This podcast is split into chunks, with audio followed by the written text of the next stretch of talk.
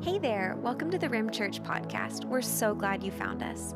The Rim Church is based in San Antonio, Texas, and we believe in loving Jesus, building family, and changing the world. Wherever you find yourself today, we trust that it is not by accident that you're listening to this message, and we believe that God has something to speak to you right where you are.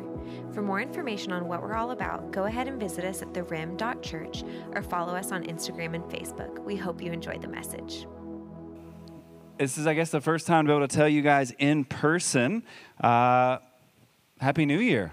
Um, it's wild to think that this is, oh man, one handed. We got this. Uh, to think that, man, this is the first time in 2022 that we've had a chance to actually gather together. And uh, we have most definitely missed you. Uh, if you're new here, my name is Drew and it's my joy to get to be a pastor here at the Rim. A uh, couple just fun facts about me, in case you were curious.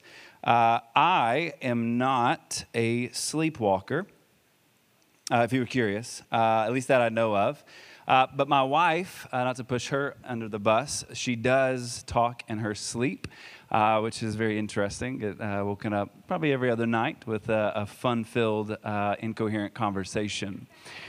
But this week, I, I read a few articles on sleepwalking and heard this particular story countless times, just reiterated in different ways. And this one specific, there was this one night a young woman named Stacy woke up while in her car driving it. And she's in pajamas and she's crying hysterically. And she kind of comes to, she recognizes where she is, uh, but she had no idea how she got there, and she had no clue why she was crying. So she pulls into a parking lot and waited until she had done, been like stopped crying for no apparent reason. And then she just drove back home at three o'clock in the morning. Okay? Uh, driving down these streets and making her way through life unconscious. Like this was the story that I heard over and over again in, uh, in reading about sleepwalking. Now you may be like, okay, Drew, that's pretty random. Why, why bring that up? Like why, why even mention that? And, and here's why. Because I, though many of us, sleepwalking is maybe not something we wrestle with, I think on a more metaphorical level, that many of us, this is how we spend a majority of our lives. That, that I've heard recently said that majority of us are zombies by day and insomniacs by night just kind of sleepwalking through life. Like that all of a sudden there's so many moments in our life that we realize that we're behind the wheel, but we don't know how we got where we're going. Or maybe there's the emotions that flood us and, and we're overwhelmed and we're weeping, and then we're like, okay, I'm not really fully sure what's even going on. That many of us, we blink and life just kind of happens to us that many of us are sleepwalking through life, through relationships, and even through our walk with Jesus, if we're honest. And so this year, our, our hope has been what, what, we've kind of claimed and said, hey, well, our focus in for the vision for 2022 has just been this one word, and the word is awaken that, that our hearts would be awakened, that we would, we would stop sleepwalking, and then all of a sudden, that maybe something would happen in each one of our hearts, that we'd be awoken to what God is doing in and around us, that we would get invited into the deeper end of, of who Jesus is. And our hope and our prayer is that, that many of us would experience Jesus like we've never experienced before. That we're also asking God to awaken our house churches that our community would experience Jesus like never before, and ultimately our city.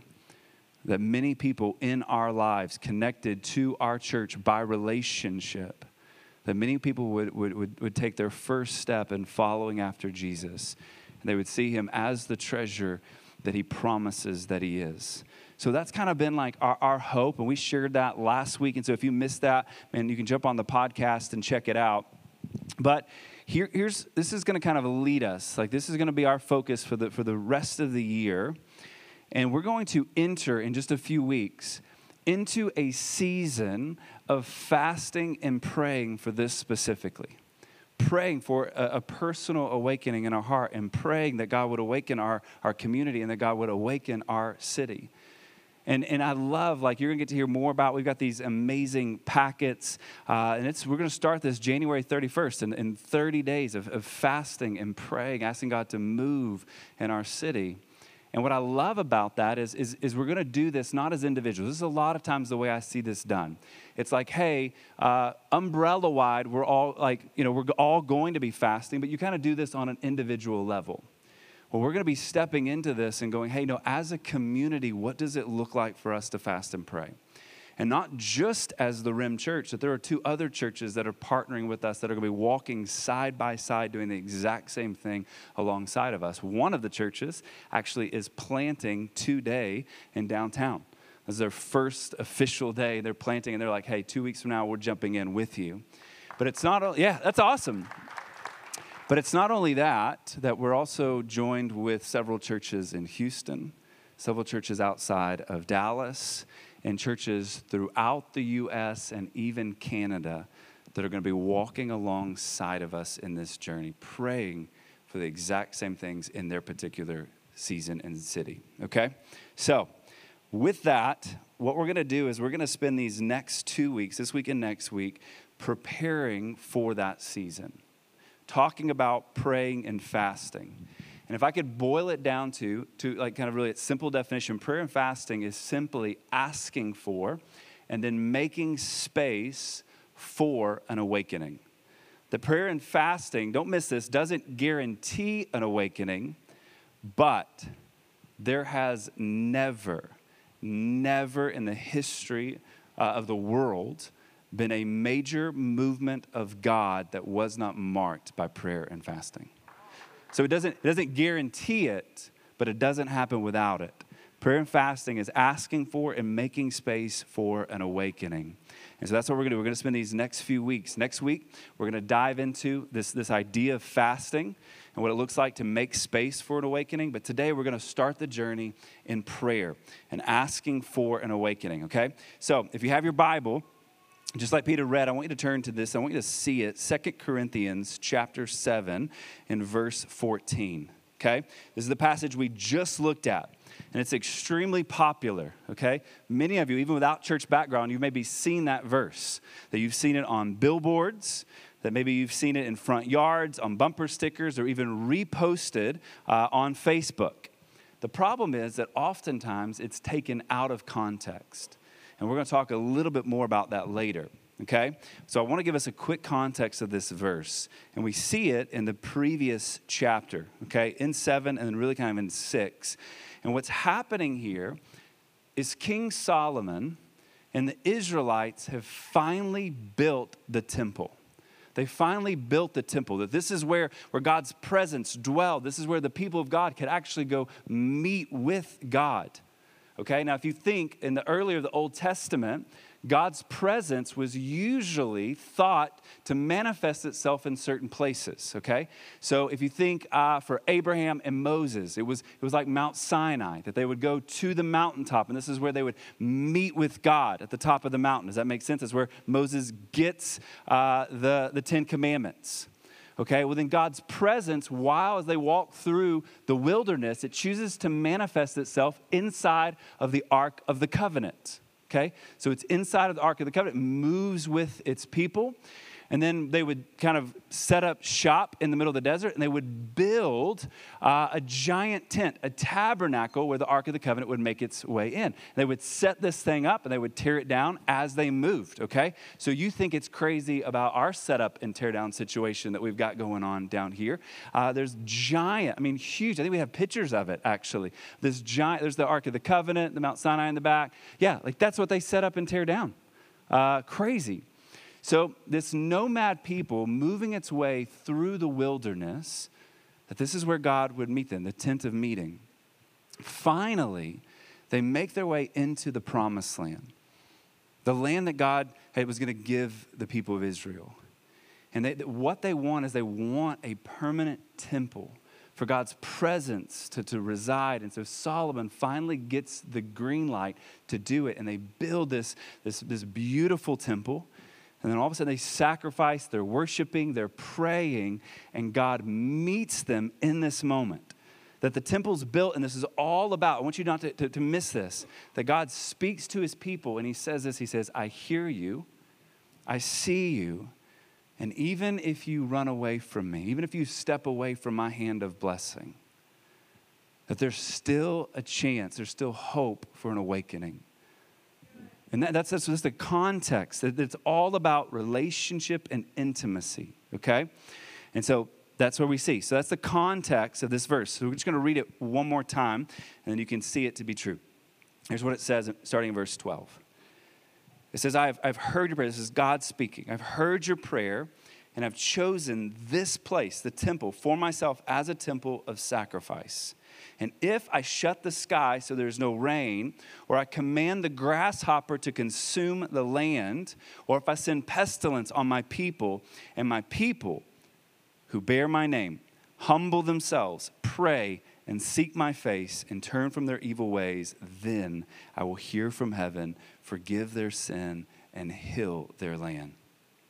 Now, if you look at the key verse, which is 14, so when we like we zero in on that.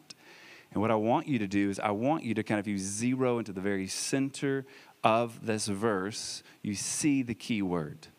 And the key word is the word pray. It's the word pray, which this morning begins to beg the question what exactly is prayer?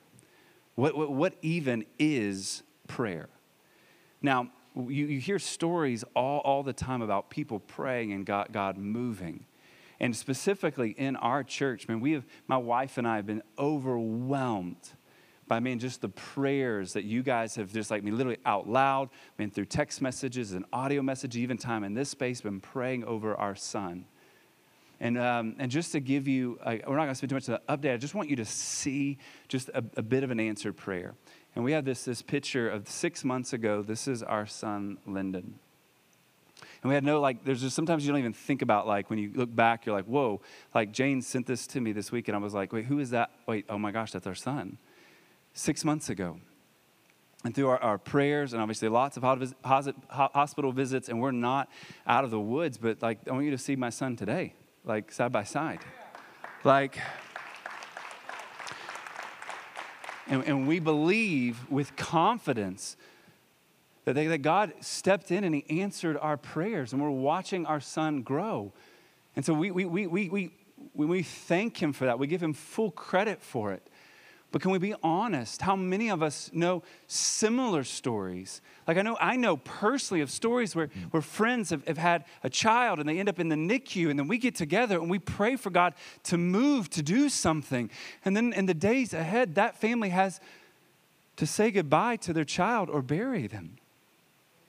Like that, that, that happens. And like, and then you, you're left with these questions of like, like what, what is prayer? God, do you really answer? Like, does, does he answer some, but not all? Is it sometimes, but not all the time? Does God always answer prayers? It's just sometimes the answer is no. And sometimes people will, will say things like, well, we, we prayed and God showed up and he did a miracle. Well, then where was God the rest of the time? Was God, was he somewhere else doing something else and then apparently decided to show up here and do something that hadn't been done? I mean, let's just be honest. Can we, can we do that today? No wonder prayer is so confusing. And then sometimes we'll hear people say, well, you, you just don't understand that, that God, God is just going to do what God's going to do. Then why pray? Or others will say, but you don't understand, God can do anything. Which begs the question then why doesn't He? Can we be honest? I, I, I feel like, you know, I'm asking these questions and, and I feel a sense in the room. We get a little uncomfortable, but here's the truth. We leave this place and these are the questions that our hearts are asking. Like these are what we wrestle with when we're alone with God and it gets confusing. So here, here's my I want here's what I want to do. Today, as we talk about prayer, I want to simplify this as much as possible. I want to give us a few handles on like what keeps us from prayer, and then I'm just going to kind of show us like maybe how we can pray. One way, Cool, very, very simple, and hopefully a lot of application. So if you have a notebook or your phone or whatever you take notes, I encourage you to please do this because I want what God is going to speak to us through His Word to live on beyond just these few moments. And I'm hoping that this isn't just like we get spurred on and we're encouraged and we're excited about prayer and like, that's fun, that's really cool, maybe I'll try it this week. Like, this isn't me giving you a pep talk on why you should work out more. Like, for us to be able to give us handles to go, okay, what, what how do we actually do this? And that my hope is that maybe even in our time together, that God would revolutionize your prayer life in 2022 and beyond, starting with something He's doing right here. Okay, so that's my hope. So jot these things down. Okay? Here is a, a simple, functioning definition of prayer from, from me. There's probably much better ones, but this is just from me. Okay, here it is. Prayer, simplified, is the pursuit of intimacy with God. Period. Prayer is the pursuit of intimacy with God. It's an invitation into intimacy. If you think about just like even the way that like I pursue my wife through conversation, through date nights, through acts of service, gifts, by sharing our hearts with one another. And then sometimes I pursue my wife just by sitting on the couch and saying nothing, just sitting together in silence. All of these acts are pursuit of Jane's heart. It's an invitation to intimacy. And prayer is the exact same type of pursuit of God. Prayer is the pursuit of, of intimacy with God. And scripture here is going to give us a major clue about what that looks like in these next few words. It says this that to pray, and then he says, to seek my face. To seek my face. Don't miss this. He does not say to pray and seek my law, or seek my rules, or seek my religion, or seek reg- uh, like just rules or regulations. Or, no, no, he doesn't even say seek my hands. He says seek my face. It's not about jumping through religious hoops or using God as a means to an end, but about the desire to be in His presence, seeking His face, and walking with God in an intimate way. I, I was challenged this week by reading just a missionary biography uh, of a woman named Dr. Helen Roseveare. We have a picture of her.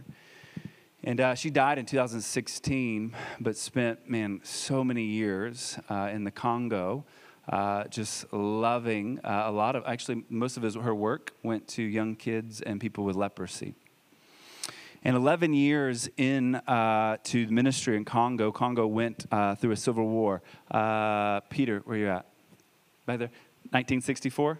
Okay, just fact checking. Okay, uh, after tons of, of trials, including like this, this woman went through multiple beatings, multiple beatings and even at one point was brutally raped and left from inches of her life. And she had to leave, go back to England to heal. And in the moment she was healed, she returned back to the Congo. That God blessed their ministry in 250 bed hospital she helped build. There's a maternity ward there. She began to train college uh, like like doctors. Like it created like essentially a hot, like a training school for doctors, a center for leprosy, and many many other endeavors. And at the peak, I mean, there's points where she's wanting to quit, but in the moments of success, she feels like the Spirit of God, like, just speaks to her so clearly. And she was very honest, like, I, I don't have visions, but God spoke so clearly. And this is what, what God said to her. She said, He said, Helen, you no longer want Jesus only, but Jesus plus. Jesus plus respect, plus popularity, public opinion, success, plus pride. You wanted to go out with all the trumpets blaring from a farewell do that you organized for yourself with photographs and tape recordings to show and play at home just to reveal what you had achieved. That you wanted to feel needed and respected. You wanted the other missionaries to be worried about how, they, how they'll ever carry on after you're gone. You'd like letters when you go home to tell how much they realize they owe to you and how much they miss you. All this and more. Jesus plus. No, you cannot have it. Either it must be Jesus only, or you will find no Jesus. Whoa. Like she feels God speak to her. This is a woman who has given her life to people in another country so they could hear the gospel. Like she's leveraging, I mean, beatings and rapes, and she goes back to love these people, and she does these amazing things, and God still comes to her and goes, Hey, listen, you, you got to be careful because you're going to make me a means to an end. That, that, that prayer has this tendency to be a means for us to get something else. And can I, can I just be honest with you? Just maybe a public confession. I'm sharing this with some of our staff of like how many times, like just even looking back over this last year of just times where like, it's about to step into this moment or to teach and just be begging God to move in a mighty way. God, would you, would you use this sermon? Would you use your word? Would you speak through me, your servant? Like, I, I, can't do this. I don't have the ability to change a heart. Only you can do this. So you, you've got to step in. You've got to do this. Like, please speak to your people through me. And then we step into this moment and God moves. And then uh, we, we, we walk out, we get to the parking lot, we go home, and it's almost like, God, thanks. I'll see you Monday morning. God, I, I got what I, I needed. God, what I really wanted to do is I wanted us to have an amazing time. Yeah, I wanted your spirit, I wanted to show up, but really, I just didn't want to step up here alone. And so I got what I needed. Thank you. Now I'm done that even in preaching that I could use God as a means to get something else. And how often that, that that's, that's what we've done, that it's what we use God as a means to an end. And the truth is, He is the end. He's it. And prayer is the means. He is the end, and prayer is the means. Hear me, church. Prayer is not the pursuit of stuff.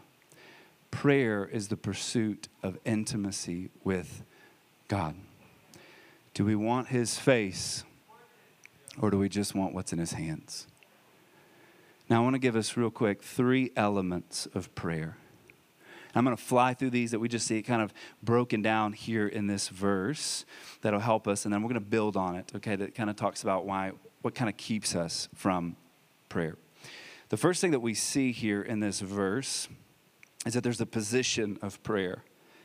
That verse 14 starts with, if my people who are called by my name. Now, be real honest with you, that this is the part uh, where this verse quickly gets taken out of context, okay, it gets hijacked. Uh, and I need you to look at me and I need you to hear what I'm saying, and I need you not to misunderstand me. And don't read into this, okay? Please hear me. I love our country. I love America. I believe in a God who answers prayer. Like, I hope that, that America would shift its focus onto God and, and godly morals, but hear me. This verse is not about the USA. This is not about the USA. The United States, please hear me, is not God's country. The United States is not God's people. This verse is about Israel. It's about Israel. And it's now about God's people, the church, the bride of Christ okay? And so often this one is taken out of context, and usually you see it followed by something about America. Now, should America pray? Yes. But we don't get to adopt this ancient verse and be like, that's us. He's talking about us, Americans. That's not, that's not what it says. And we can miss it if we don't realize that this is actually about the church now, God's people, his bride, followers of Jesus. That prayer is a privilege of God's children. Okay? Don't miss that. So we see that there's this position, but there's also, too, there's a posture of prayer. that right surrounding the word prayer and seek the face, you see these two word, you see these two kind of commandments. You see if they humble themselves, and then you see if they turn from their evil ways. There's this repentance, there's this humility that allows us to step into the presence of God, and there's this repentance, a turning away from all the things that lead us away from King Jesus. So there's this posture that leads to the promise of prayer, where the scripture says, God says that when my people pray, He promises that He will hear them, He will forgive them, and He will heal them. Okay? So if that's God's promise to his people about their prayers, which I would venture to say none of us don't want. Like, who, who doesn't want God to hear them? Who doesn't want to receive forgiveness of this, the shame that so many of us carry? Who doesn't want to receive healing? But then, what keeps us from praying and actually seeking God's face? Well, the opposite is actually true the flip side. So I'm going to flip it in just a second, but I want you to, I want you to hear this quote. I sent this to Peter this week, uh, and I literally read it and then just, like, just repented, just wept. And Thomas Watson, he said this. He said, Christ went more readily to the cross than we do to the throne of grace. That Christ was quicker to climb onto a cross and be crucified than so many of us in approaching the throne of grace with confidence that's been afforded to us. So let's look. What keeps us? Well, starting at the bottom, we'll go back up to the top. The first is this we doubt the promise. I think we actually doubt the promise that that's, I will hear, heal, forgive, heal. Like I, I think doubt keeps us from prayer. We doubt, if we're honest, that God actually hears us. Or we doubt that He's forgiven us. And so we feel stained, we feel broken, we feel like, no, we can't approach God. So we kind of we step away and we, we doubt that He'll actually hear us and forgive us and heal us. We doubt that we're good enough. We, get, we doubt that God actually cares. We doubt that our request is important. Uh, we doubt that we're doing it right. We question if we're performing prayer well enough. And so we doubt. I think another major part, if you want to like boil it down for us in 2022, the number one symptom of doubt is worry and anxiety. Worry and anxiety all stems from doubt. Do we really trust that God is good? And that he's in control. Matthew 6 26, it says this. I'm talking about, hey, don't worry. Jesus says, look at the birds of the air.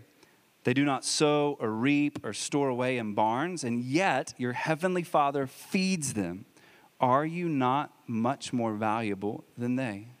I saw this, this cartoon this week, and I thought it was just kind of funny and just a relief. And it, it's got this, this guy that's worried about expenses and bills, debts, and you could probably throw a bunch of other random stuff on there, and these two birds having a conversation, and the first bird just says, What's eating him? And the second one says, I guess God doesn't care uh, of him, or doesn't take care of him like he does us. Like, we can laugh at it, but that's how a vast majority of us live our lives. Is that we doubt that God will actually care for us. We doubt his promises. I think the second thing that keeps us from praying is we dismiss the posture that we talked about. This posture that, that, that humble ourselves and to like to walk away from wicked ways. Now, so here's what I want you to see. I'm to boil it down like this. Ultimately, if you would sum that up, sin will keep you away from praying. Sin in your life keeps you from prayer. That just like an offense against others. Like, think about this like, you offend someone else, that affects our relationship with them. The same thing happens with God. Sin puts a stress on the relationship with God, it's a breach. And just like Adam and Eve, the moment we sin against God, we have this tendency to go into hiding. We feel ashamed and we run. We hide behind our schedules, our work, our family responsibilities, our hobbies, and even our ministry. But we hide.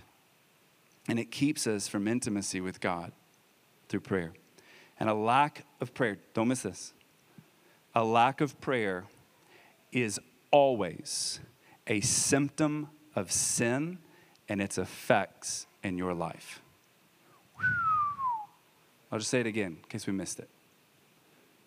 A lack of prayer is always a symptom of sin and its effects in your life. Okay? Like, come on, man. Like, I, I was really hoping new year, this is to be new me, feel good. I, dang, okay. But here's the beauty of it. At 1 John 1 9 makes this promise that if we confess our sins, he is faithful and righteous to forgive us our sins and to cleanse us from all unrighteousness. Like, wow. What's crazy is that sin keeps us from prayer, but prayer actually leads us away from sin. Like, how crazy is that?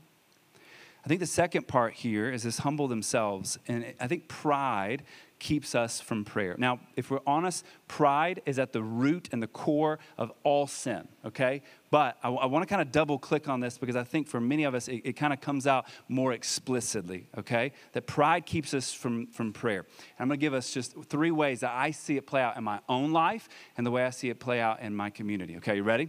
The first is this it's pride through religion.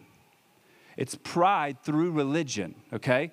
Now, here's what I mean by that, okay? Because many of us, like, we're, we're, fans of religion. This is a good thing, right? But, but religion is all about earning.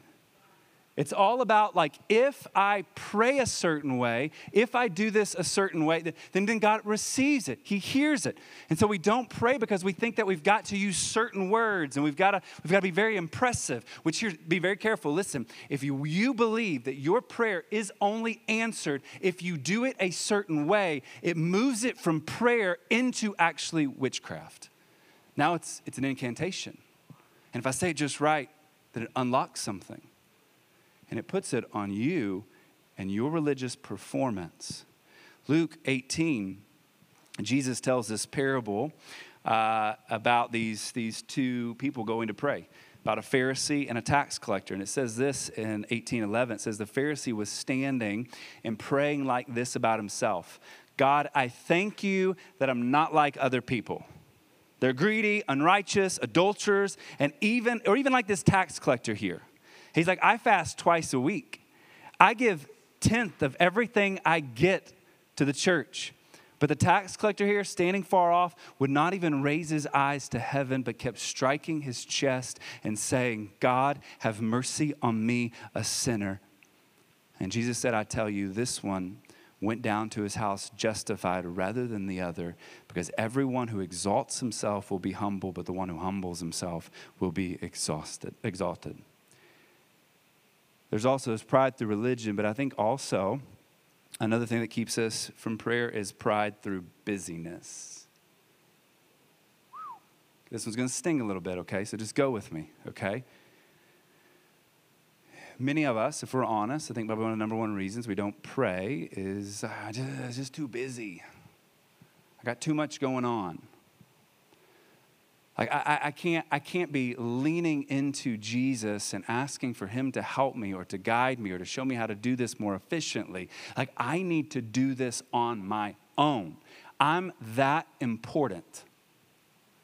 It's a pride of busyness. Martin Luther, the great reformer, uh, was extremely busy. Okay? Now, listen, he didn't have an iPhone, I get it, or an iMac. Like, listen, but he wrote many catechisms, theses. He started Reformation. He wrote hymns. He translated scripture. And amidst all of this, he proclaimed, he said, I have so much to do today that I'm going to, I'm going to need to spend at least three hours in prayer in order to be able to get it all done. He's going, I'm so busy. I'm so overwhelmed. I have so many things on my to do list that there's no way that I'm going to accomplish it unless I spend at least three hours on my knees with King Jesus. Dang. We're like, hey, God, I got so much on my to do list. Got a lot of important work that I'm doing, a lot of it for you, some of it for me. And here's the deal I got so much. It's a busy day. Three minutes. Download it, God. Tell me what, tell me, tell me what you want me to major in, God. Tell me if I should date this person or not, God. Tell me if I should make this career move or not, God. Hey, listen, you got 30 seconds, God. Clock's ticking. Let's do this. Drew, I don't know why I don't hear from God. I don't know why he doesn't answer me. I give him three, four minutes on a good day, most days when I'm not too busy. Like that's, listen, we, we can kind of laugh and smile. And we're like, that's ridiculous. But it's a majority of our lives. It's a majority of our lives. Another thing through pride, I think, is performance. We've talked a little bit about this one, but in Matthew 6, verse 5, Jesus says, Whenever you pray, he said, You must not be like the hypocrites, which that word is just think like actor, it's theater. Says, You must not be like these actors because they love to pray standing in the synagogues and on the street corners to be seen by people. Truly, I tell you, they have the reward. But when you pray, go into your private room, shut your door, and pray to your Father who is in secret. And your Father who sees in secret will reward you. When you pray, don't babble like the Gentiles. Don't just run your mouth or try to fill the space with words like these people who don't know Jesus. Since they imagine they'll be heard for their many words, don't be like them because your Father knows the things that you need before you ask them. I think that many of us, we don't pray because, because we feel like it's a performance. Like we, we've talked about that. Like in just a little bit, we're going to have some space and time to pray together. And know, many of us, like I know it, I, I, feel it, and I'm not trying to like call you out. I just want to like speak truth into your life. Is you go, oh, I don't feel comfortable. I don't want to pray. Like what do we? What do you mean? Or we'll use language like, I don't know how to pray. Like, wait, what? You don't know how to talk? No, I don't. I don't know how. Oh, you don't know how to perform. And it leaves you insecure. And the real talk is, is a lot of times we're insecure about our performance because everyone else's performance is really good. Dang, they took a class in that. I, I bet you God, like, man, they, their voice even shifted and changed. They use words that I've never heard them use before. Man, That we, we feel like that if we babble, we use really Christianese jargon, then all of a sudden it unlocks something. And the, and the real talk, listen, I, I, want, I want to speak to two sides really quick. If you're in this room and you feel that pressure and that weight to pray for other people, to impress them, listen, scripture says you got your reward. God didn't hear it. They heard it, they were impressed, but God wasn't. And so your prayer just got stopped. Like, for you, what, what would it look like for you actually to go, hey, listen, this is where I'm really at. This is how I really talk. This is what I'm really frustrated about. This is where I really am. Then maybe would actually create space for other people to go, oh, oh, okay, maybe, maybe I, I don't know, I, I can talk like that. Like, I, I can pray like that. John Bunyan, he said, When thou prayest, rather let thy heart be without words than thy words without heart. The last thing here that keeps us from prayers, I think we deny the position. This, my people who are called by my name, that you and I don't pray because we don't know our identity in Christ, or, I'll take it a step further, we don't actually know Jesus. We don't know our, our position in Christ, or we don't know Him. Many of us don't approach the throne of grace with the confidence that's been given to us, that's been purchased, like because we don't know our position before God. We think that maybe um, that, that God's too far, he's too distant, or he's too important, or he's got so much going on that, like, I, I don't want to be a bother to God. I, have even heard someone say, like, hey, Drew, like, you wouldn't approach the president of the United States. You would just barge into the Oval Office to talk to the president if you didn't have an appointment or the proper clearance, right? Right. Unless you're the president's child. Unless you're the president's son or daughter and they don't need an appointment. They don't need proper clearance. Like that was kind of one of the things that marked JFK's presidency is that his children would oftentimes, while he was meeting with world leaders, would interrupt and just barge into the Oval Office. Why? Because, yeah, yeah, their daddy was one of the most powerful men in the world, but, but that was their daddy. And many of us, we don't approach the throne of grace with confidence because we don't realize that we're children. That, like, our, our identity as we stand before God, He sees us as righteous. He sees us as holy. He sees us as perfect, not because of your response or your reaction or your performance, but because they see Jesus. He sees Jesus, covers you. And so we don't know our identity or we don't know Jesus.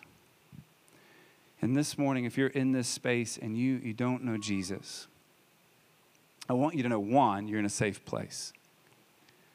Two, I, I want you to know why prayer is such a big deal for us, why we get so excited about this. The, the, whole narrative of Scripture really boils down to it's really complex and you can get lost in it. I get it. But really, if you simplify it, here, here's the whole narrative that you and I were created by God. We were created to, to know Him, to pursue intimacy with him as he pursues intimacy with us. So the scripture starts with, with Adam and Eve walking in the cool of the day in the garden with God. There was this intimacy, this relationship with God. But Adam and Eve at some point get this idea in their head that God's holding out on them. They doubt the promises of God. And they're like, God, maybe we got to do this on our own. And so they step out of what God, like the, the, the plan that God put into motion. They say, we'll do this our way. We want to be God. We want to call the shot, the shots. And in that moment, sin entered the world and fractured it. It broke it. We all know that. We all feel it. Like none of us watch the news or scroll through social media and go, this is exactly how it was intended to be.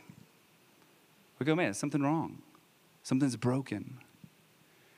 And the entire Old Testament that we're walking through in our Bible reading plan right now is all one giant promise that God sees you and our, in our brokenness.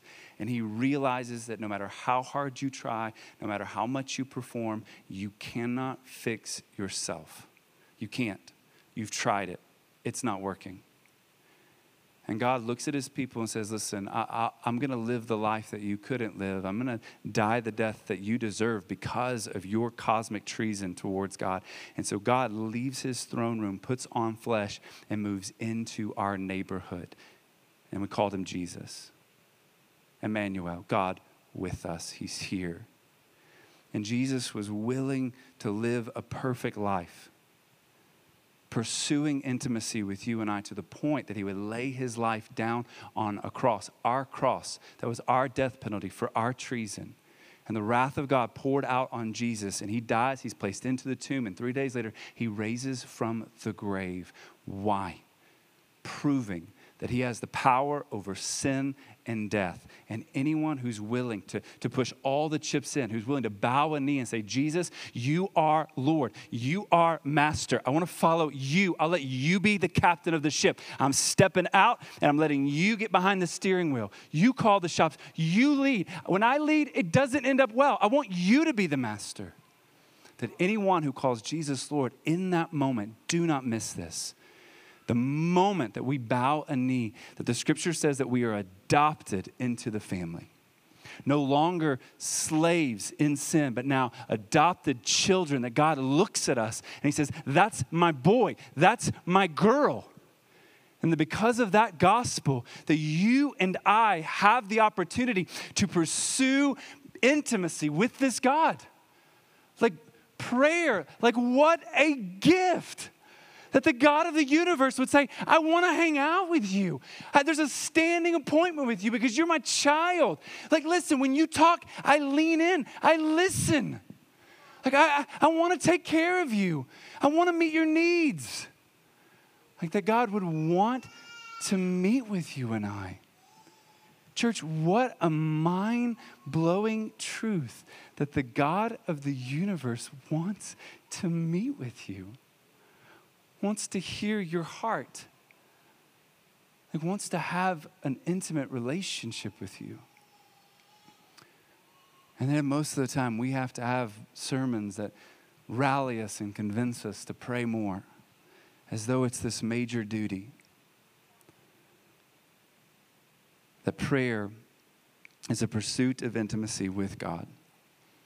So, with that in mind, I want to give us really quick, I'm going to fly through this really practical ways to how we can pray. Okay, really practical ways. And we've used this before, but it's just using the acronym PRAY.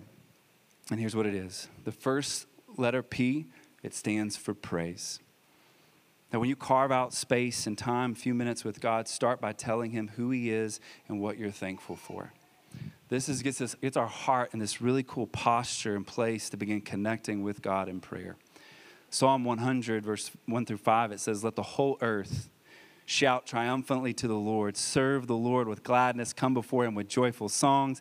Acknowledge that the Lord is God. He made us and we are his, his people, the sheep of his pasture. Enter his gates with thanksgiving and his courts with praise. Give thanks to him and bless his name. For the Lord is good and his faithful love endures forever, his faithfulness through all generations. That is a great place to start your prayer. We praise, we worship. The second part here is we just repent. And repentance is just admitting to God your faults and opening up space for Him to convict you of areas that you've stepped off the path or things that you've done that's put a friction or, or a fraction in between your relationship with Him. It's a moment where we go, hey, God, I, have viewed things this way, but I'm seeing that it should be this way, and I, I want to follow you. I missed it. And once again, like if you think about this, all this goes back to it's a pursuit of intimacy. Like if, if I've offended you, and I come to you and go, hey, I, I dropped the ball. I, I missed it. Like, I, I, whether I meant to or not, like, I, I hurt your feelings and I'm sorry and I don't want to do that again. Can I get a do over? Think about that. Is that not an invitation into deeper intimacy? So, repentance, we repent. Isaiah 6 5, Isaiah sees Jesus high and lifted up and all of his glory. And Isaiah's immediate response to him is, Woe is me. I'm ruined because I'm a man of unclean lips and I live among a people of unclean lips because my eyes have seen the King, the Lord of armies. There's a repentance. When we come into God's presence, we go, Hey, this is where I'm missing it. God, I want to give it to you. The third thing, is, the A, is ask. Philippians 4 6 would tell us, present your request to God. Matthew 7, Jesus says, ask, seek, knock. 12 times in the gospel, Jesus says, don't miss this, whatever you ask in my name, I will give it to you. Whatever you ask. Now, James is going to tell us you don't get it because you're seeking his hand and not his face. But I think if we actually if Jesus was serious about that whole prayer thing, I think our lives would be radically changed. This is where we just go, God, this is where I'm at. This is what I need. I'm approaching you like a father. And then the last piece here, the why, is yield. Now, what I love about the word yield, if you think about pulling up to a yield sign, there's two things that happen. One, you pause. And two, usually you're yielding to someone else, so you're like, yes, you, you go ahead. So, in yielding, this part of prayer, this is so transformative. This is the hardest part. Okay, don't miss it. The first three, psh, you got it. This is the hardest part. At the end of it, just be able to stop talking and just pause. To God, I've, I've, I've reminded myself of who you are, you're a good father, that you see me, that you love me, that you've been faithful every step of the way. God, I've repented of, of the areas that I haven't trusted you. I've doubted your promise. I've tried to do this on my own. I'm asking, I'm laying before you the request I have. And then now, I just want to sit with you. I want to pause.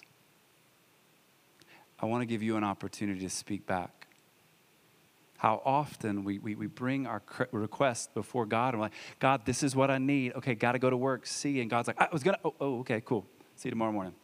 And we show up and we do all the talking and we never give God space to actually speak back to us. What if? What if He wants to speak to us? to be able to create space to actually listen. That's why Psalm 46:10 would say, Be still, stop, be quiet, and know that I am God. And I will be exalted among the nations, and I will be exalted in the earth.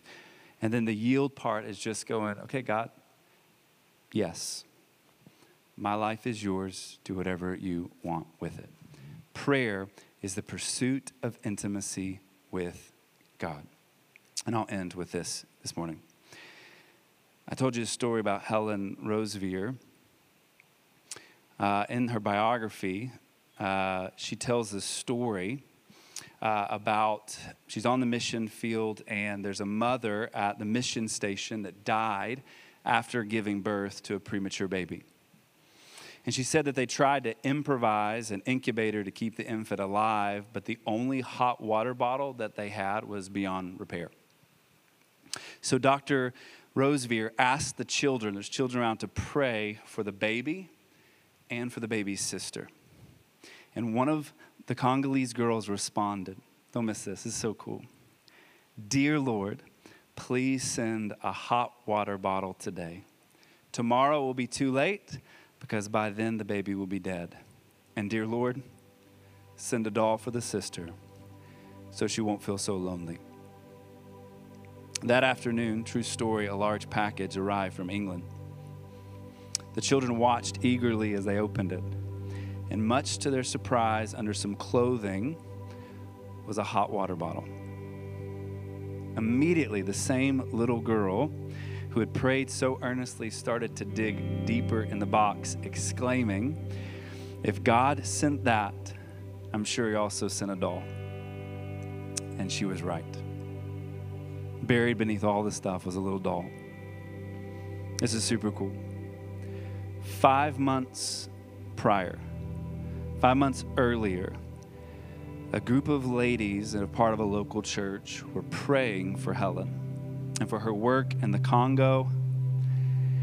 And as they were praying, they felt the Holy Spirit tell them to send some clothes and specifically to send a hot water bottle and a little doll.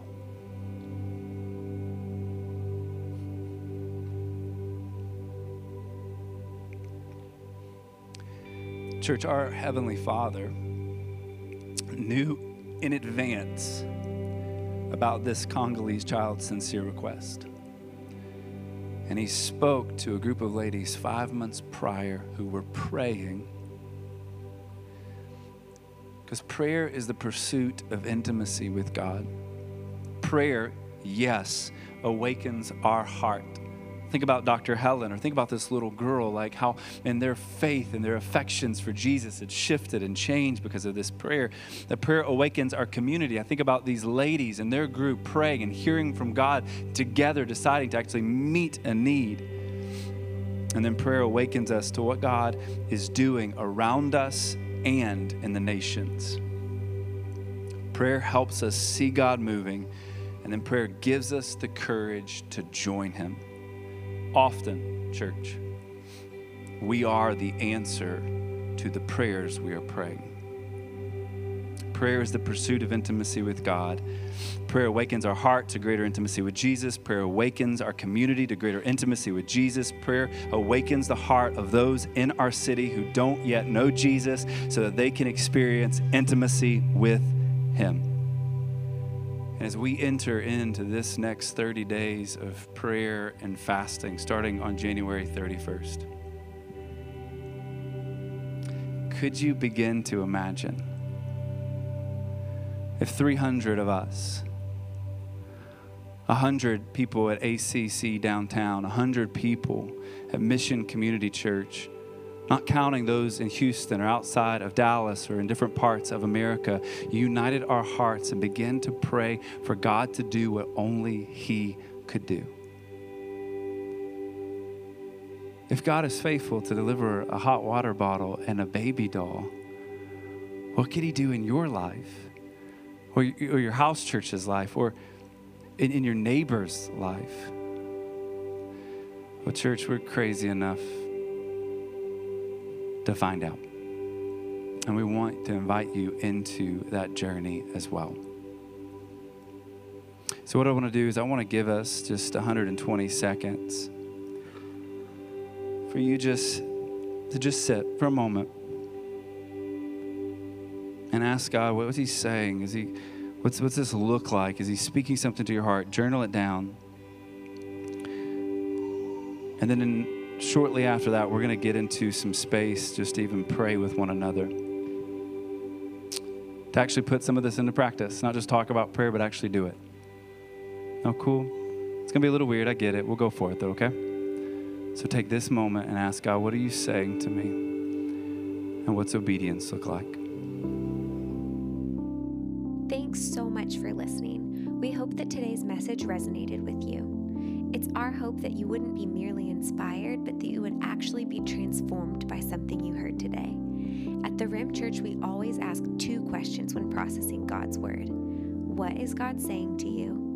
And what are you going to do about it? We encourage you to take a moment, reflect, and then to share with a friend or send us a message. We'd love to hear what God is teaching you and how we can help you take your next step in obedience. Until we meet again, we love you, church.